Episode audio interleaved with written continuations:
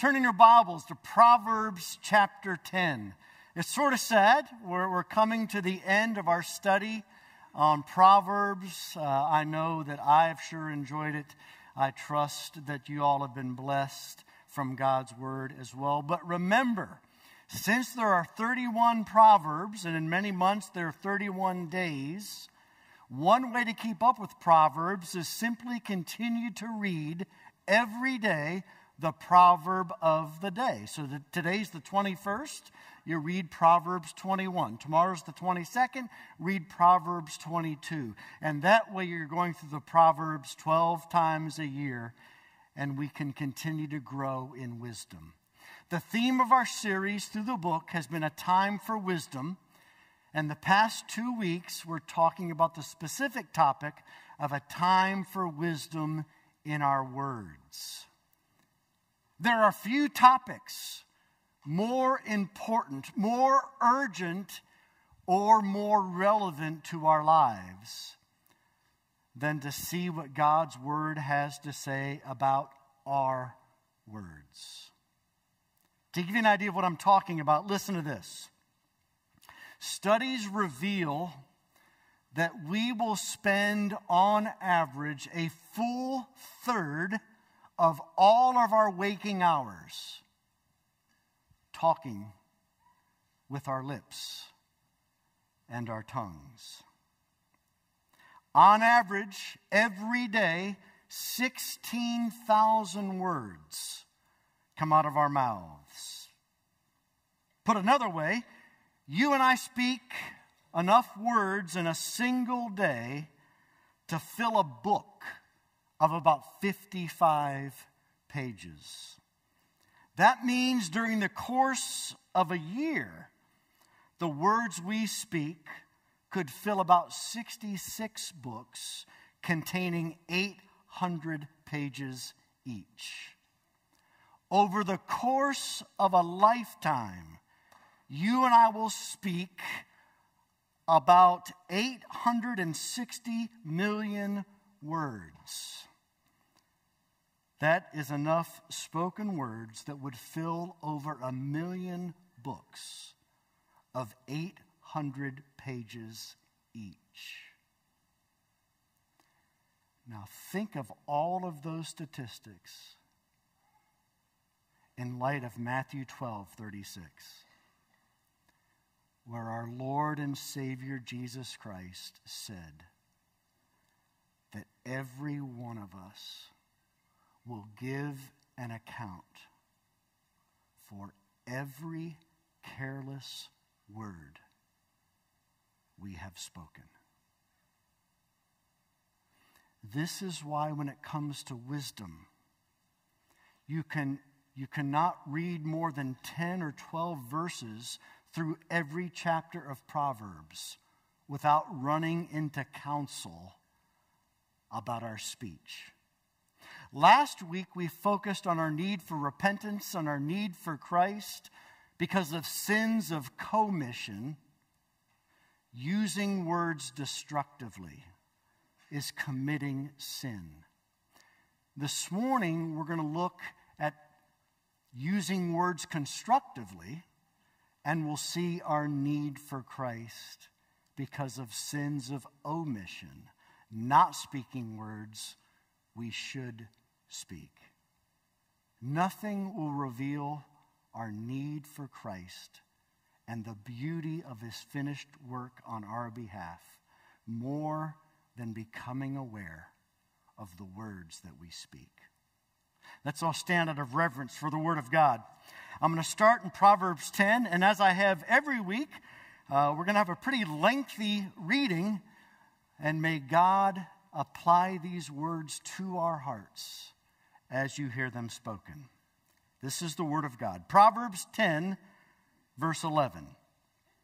The mouth of the righteous is a fountain of life, but the mouth of the wicked conceals violence. Skip down to verses 20 and 21.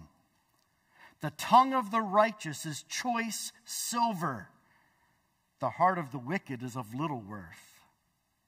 The lips of the righteous feed many. But fools die for lack of sense. Now go to verses 31 and 32. The mouth of the righteous brings forth wisdom, but the perverse tongue will be cut off. The lips of the righteous know what is acceptable, but the mouth of the wicked what is perverse.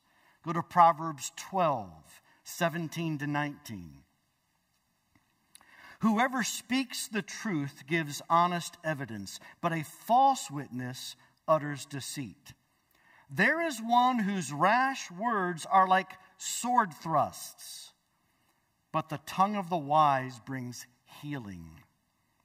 Truthful lips endure forever, but a lying tongue is but for a moment. Now go to verse 25. Anxiety in a man's heart weighs him down, but a good word makes him glad. Go to Proverbs 15, verses 1 to 4. A soft answer turns away wrath, but a harsh word stirs up anger. The tongue of the wise commends knowledge, but the mouths of fools pour out folly. The eyes of the Lord are in every place, keeping watch on the evil and the good. A gentle tongue is a tree of life, but perverseness in it breaks the spirit. Go down to verses 23 and 26. To make an apt answer is a joy to a man and a word in season, how good it is. Verse 26 The thoughts of the wicked are an abomination to the Lord, but gracious words are pure. Go to verse 28. The heart of the righteous ponders how to answer, but the mouth of the wicked pours out evil things. Go to verse 30. The light of the eyes rejoices the heart, and good news refreshes the bones. Go to Proverbs 16, 23 and 24. The heart of the wise makes his speech judicious and adds persuasiveness to his lips. Gracious words are like a honeycomb, sweetness to the soul and health to the body. Proverbs 17, 27 and 28. Whoever restrains his words has knowledge, and he who has a cool spirit is a man of understanding. Even a fool who keeps silent is considered wise. When a man closes his lips, he is deemed intelligent. Proverbs 18, verse 21 Death and life are in the power of the tongue, and those who love it will eat its fruits. Go to Proverbs 25, verses 11 and 12. A word fitly spoken is like apples of gold in a setting of silver. Like a gold ring or an ornament of gold as a wise reprover to a listening ear. Go to verse 15.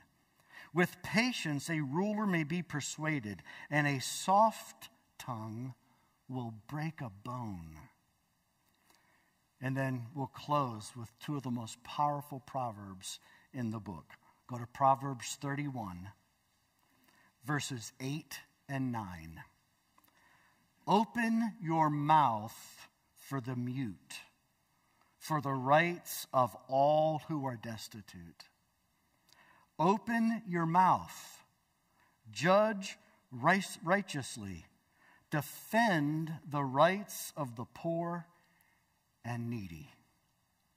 May God bless the hearing and teaching of his inspired, infallible, inerrant, and authoritative word. This is God's word. He gave it to us because he loves us, and he wants his word to impact our words. Let's pray. Father, who among us can tame the tongue?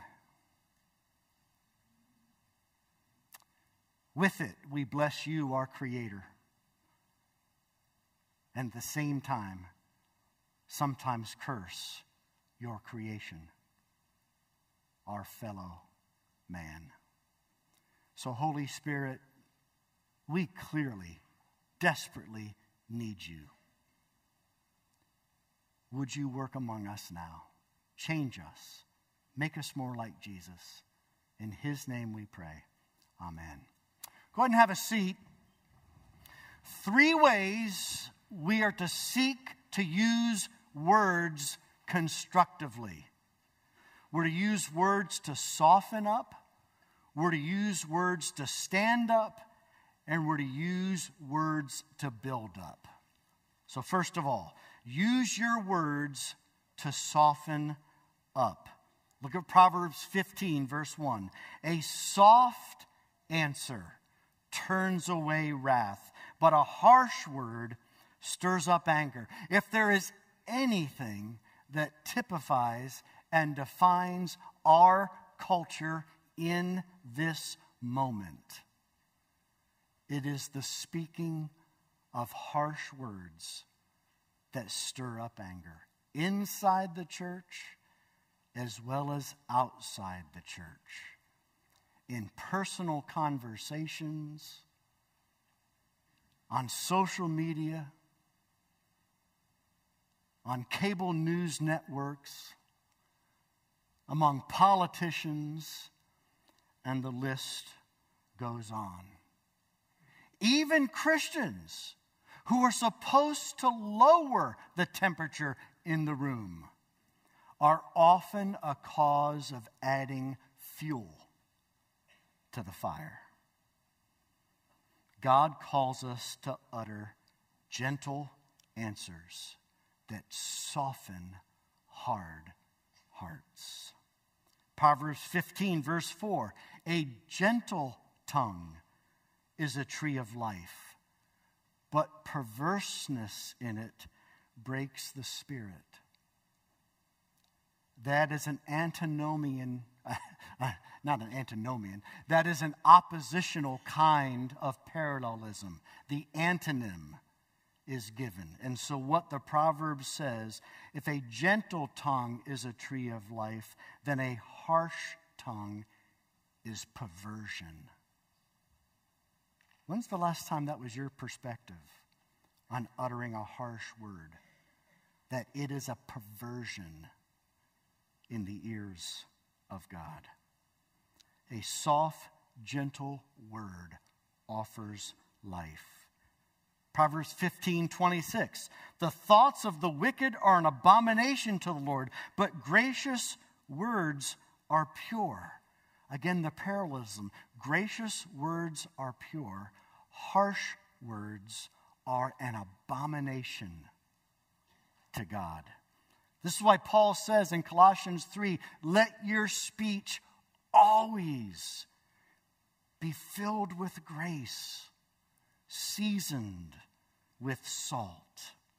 Proverbs 25 15 with patience a ruler may be persuaded, and a soft tongue will break a bone.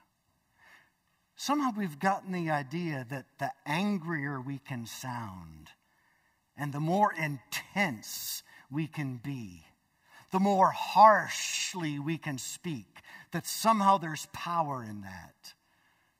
Look, we don't learn how to engage in conversation by looking at cable news interviews or by listening to politicians. We learn how to speak by reading and applying God's word. And a soft tongue and a gentle answer has the power to break a bone, metaphorically, to shatter the hardest hearts. See, this is why James 1:20 says, "The anger of man does not bring about the righteousness of God."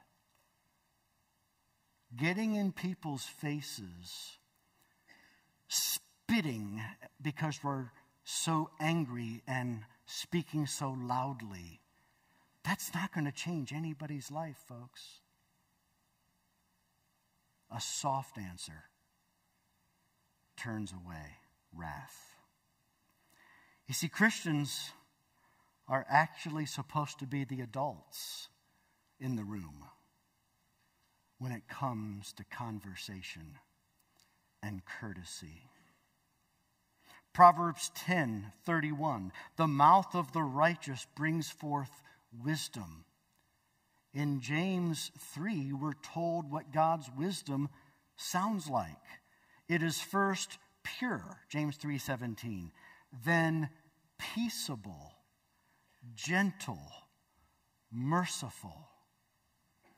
Proverbs 10:32 The lips of the righteous know what is acceptable. In other words, Proverbs tells us that righteous lips speak what is cordial, what is civilized, what is courteous, polite, and diplomatic. Proverbs 15 verse 2 The tongue of the wise commends knowledge we don't take knowledge and truth and beat people over the head with it. We commend knowledge and truth by presenting it winsomely and attractively and kindly. Romans 2, verse 4. It is the kindness of God that leads us to repentance, not his harshness, his kindness. In 1965, a soft spoken Presbyterian minister went into the first public television in our country, WQED, in Pittsburgh. And as he visited those offices, he presented an idea for a children's program. They would teach children using puppets and song and gentle conversation. That Presbyterian minister, of course, was Fred Rogers. And the show was Mr. Rogers' Neighborhood. Fred Rogers was quoted as saying, I, get in, I got into television because I saw people throwing pies at each other's faces, both literally and figuratively. And to me, that was such demeaning behavior. And if there is anything that bothers me, and through the passages I've read, if there's anything that bothers God, it is people demeaning each other. He went on to say that his ministry was the broadcasting of grace throughout the land.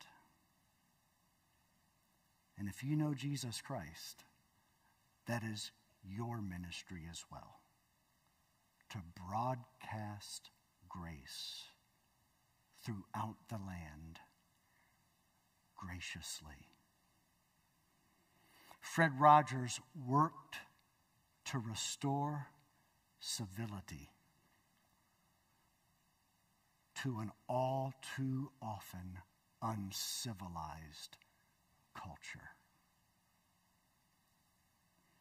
Are you known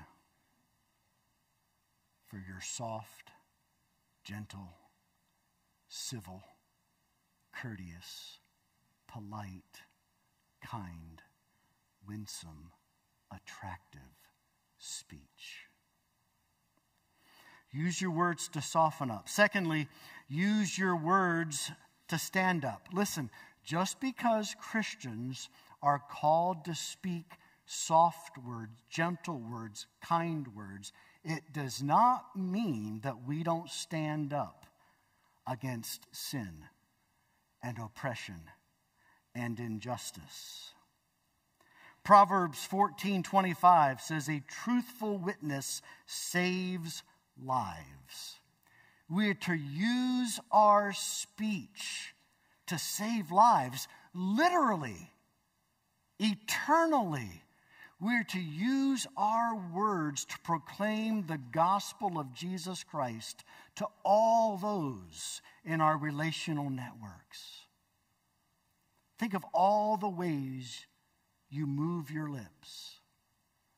Are you moving your lips to tell others about the good news of Jesus Christ? I won't ask for a show of hands. But it's been estimated that less than 5% of Christians in America have ever personally led a lost person to faith in Jesus Christ. Now, I don't believe that the Bible says we have the power to make someone become a Christian. But let me ask you this How often do you even attempt to use your words to offer Christ to the lost?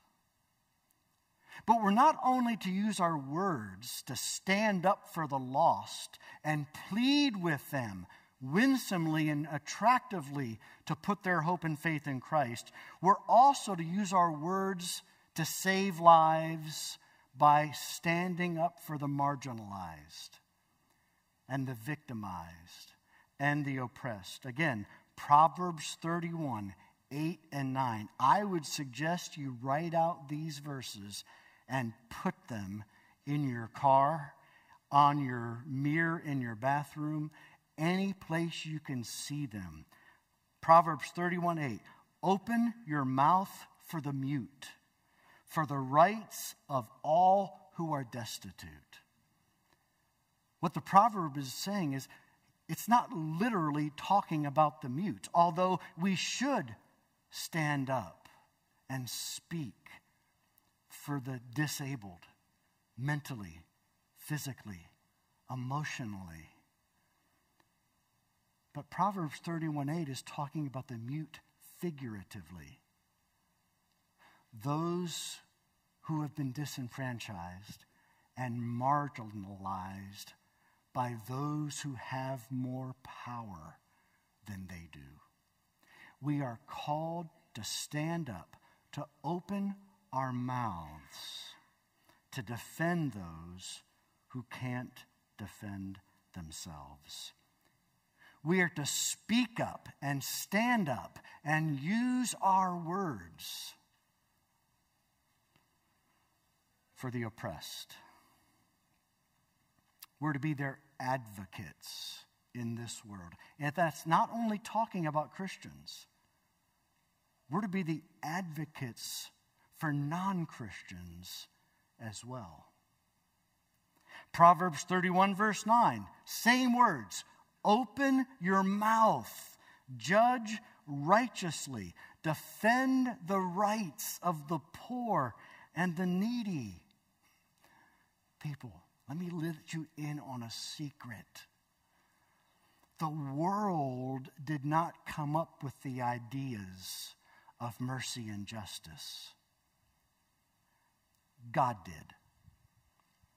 And we are to speak in such a way that promotes justice and mercy in our world. We're to stand up, we're to protect. Now, when I talk about speaking up for the voiceless, I know where most of our minds go the unborn. And of course, that is included in these verses. We are to speak up against abortion. We're to do it, though, as courteously and as politely as we can. We're to seek to promote life winsomely. But God's word calls us to pro life that goes way beyond the unborn. We're to stand up for all the marginalized, all the victimized, all the oppressed, all the destitute, all the poor. I'm not preaching some social gospel here, brothers and sisters. This is part of the gospel of Jesus Christ. World Magazine, in a piece called Silence of the Shepherds, documented that many, many ministers who believe abortion is a sin and who believe the church should speak up about it, a very low percentage of those ministers ever preached a sermon in their churches that was pro life and called people to use their words to be pro life. Martin Luther King Jr. in this very city, in his letter from a Birmingham jail, wrote to white pastors, many of whom believed racism was a sin. And yet, he wondered why pastors weren't using their words, their pulpits, and their churches to decry the injustices of racism and oppression. It's not enough to believe that abortion is wrong. We're to speak up for the unborn. It's not enough to believe that racism is wrong. We're to speak up for justice. It's not enough to believe that oppression is wrong. We're to speak up for the oppressed. It's not enough to say we want to help the poor. We're to speak up for the poor. Christians are to lead the world in speaking up for the victimized and the marginalized. Whether it's trafficked women, whether it's orphans, whether it's those in foster care, whether it's the disabled. Christians are to be the strongest advocates with our words as we speak up winsomely and attractively by standing up. In Matthew 25, Jesus actually says that one of the proofs of conversion, as a matter of fact, one of the, one of the ways people are going to be judged is whether we've used our mouths to be advocates for the hungry and spoken words for the thirsty and used our words to defend the naked and those who are sick and those who are in prison. Jesus actually makes the judgment of whether hearts have been renewed by Christ come down to our words spoken for the marginalized. Use your words to soften up. Use your words to stand up. And then, thirdly and finally, use your words to build up. So many people in our day are using words like swords do you hear that proverb that talks about the words of the wicked are like sword thrusts? Words can kill, words can maim. And God says, use words to build up. Think about it. We're to be like God, we're image bearers. We're being restored into the image of Christ by the power of the Spirit if we have Jesus Christ as our Savior and Lord. And as God spoke and life was created, so we have been given the power of speech that through the Spirit we might build up life. God brought the animals to Adam and he named them. We have the power in our words to name people. We have the power in our words to actually define people our words can cause people to define themselves as losers, or our words can be used by God to cause people to be defined by their position in Christ and their dignity as image bearers. Proverbs 10, verse 11 the mouth of the righteous is a fountain of life. Is that true of us? The mouth of the righteous is a fountain of life, not a cesspool of death, a fountain of life. In the Middle East, there is no life hardly. There's not enough water. Everywhere you walk, it's rocks and desert. But where there's water, where there are fountains, it is green and lush and filled with the beauty and color of flowers. And flocks are refreshed, and towns are satisfied. Proverbs 10, verse 21 the lips of the righteous feed many. That word feed is where we get our word shepherd. Our words have the power to shepherd people, to lead them to still waters, to cause them to rest in green pastures. Our words can cause people to flee in fear and anxiety, or our words can help people rest in Christ and find life. Proverbs 12, 18. There's the verse I was looking for. Rash words are like sword thrusts, but the words of the wise bring healing.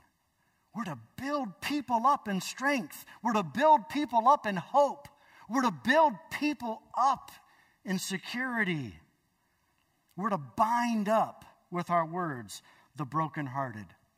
Proverbs 12, 25. Anxiety in a man's heart weighs him down, but a good word makes him glad. Look, it's not just counselors that are able to build people up who are depressed and help them experience cheerfulness and gladness.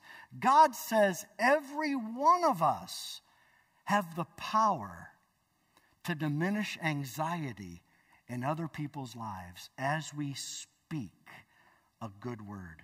Proverbs 15:30 The light of the eyes rejoices the heart and good news refreshes the bones. We're to actually we're actually able to bring refreshment to those who are dying by the power of our words. Proverbs 16:24 Gracious words are like a honeycomb, sweet to the soul and health to the body. People, the church of Jesus Christ has the power by the Spirit through our words to transform the narrative of culture, to transform a narrative of death to a narrative of life. To change a narrative of despair into a narrative of hope, to transform a narrative of harshness and incivility into a narrative of peace and courtesy. One of the scenes that I love in my favorite play, favorite movie, Les Miserables, is where Fantine, who is uh, a woman in the story, meets up with Jean Valjean, who is the star of the story. Jean Valjean himself was a convict, and through the redemptive power of the words of a priest, he is transferred from death to life, from despair to hope. Fantine was a young woman who fell in love one summer, and she made a mistake.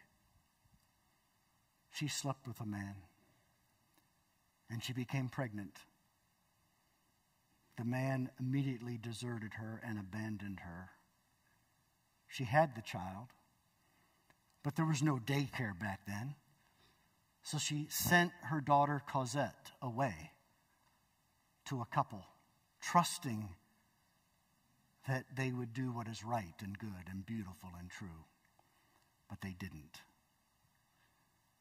And the more Fantine worked to send money to this family for her daughter, the more they spent it on themselves. And the more they oppressed and abused and victimized Cosette. Fantine worked at a factory it was actually Jean Valjean's factory, but he didn't meet her. She was then unjustly fired without Jean Valjean's full understanding. Feeling like she had nowhere else to turn, she became a prostitute. One night, after she'd worked the streets, some men that had abused her abused her still further, right in front of Javert, the police inspector.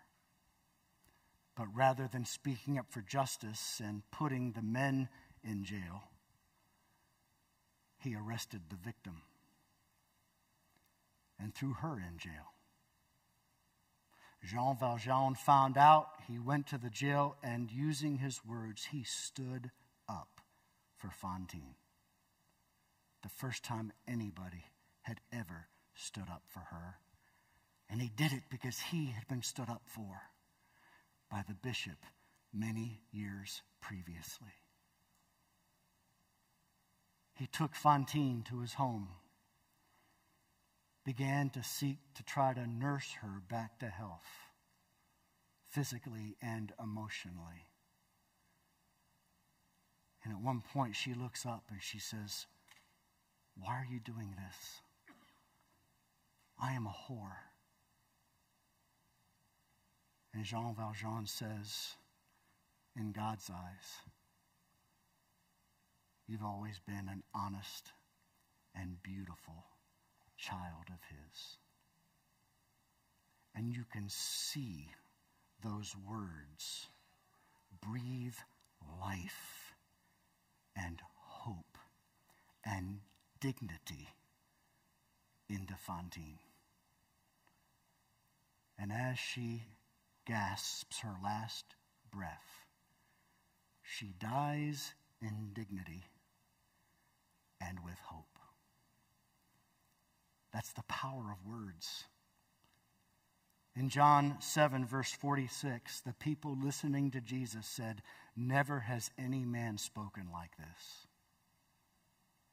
May the same thing be said of us, his followers. Let's pray. Father, we have so much to repent of. We have been caught up in the uncivilized world. We have thought that being brash and condescending and demeaning is what will win hearts. God, thank you that it is your kindness that leads us to repentance. And Lord, may we, your people, repent that oftentimes we are not known by our kindness, our winsomeness, and our attractiveness. And so, God, we pray, change us. And may the world be curious about our Savior because we speak such good, tender, and hopeful words. And God, if there's anybody here this morning that doesn't know Christ, we pray that today would be the day that your kindness leads them to repentance and they join the rest of us, sinners and knuckleheads, and would put their hope in a Savior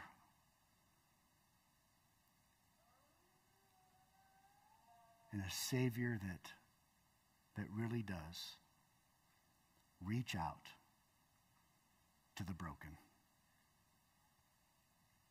to the defenseless. Come, Holy Spirit, in Jesus' name. Amen. Let's all stand and hear the benediction. By the way, the benediction, benediction, good word. See, even here, the word has power to grant new life. Receive the benediction. And now may the grace of our Lord Jesus Christ and the love of God, our Abba Father, and the fellowship and transforming power of the Holy Spirit be with you now and always. Amen.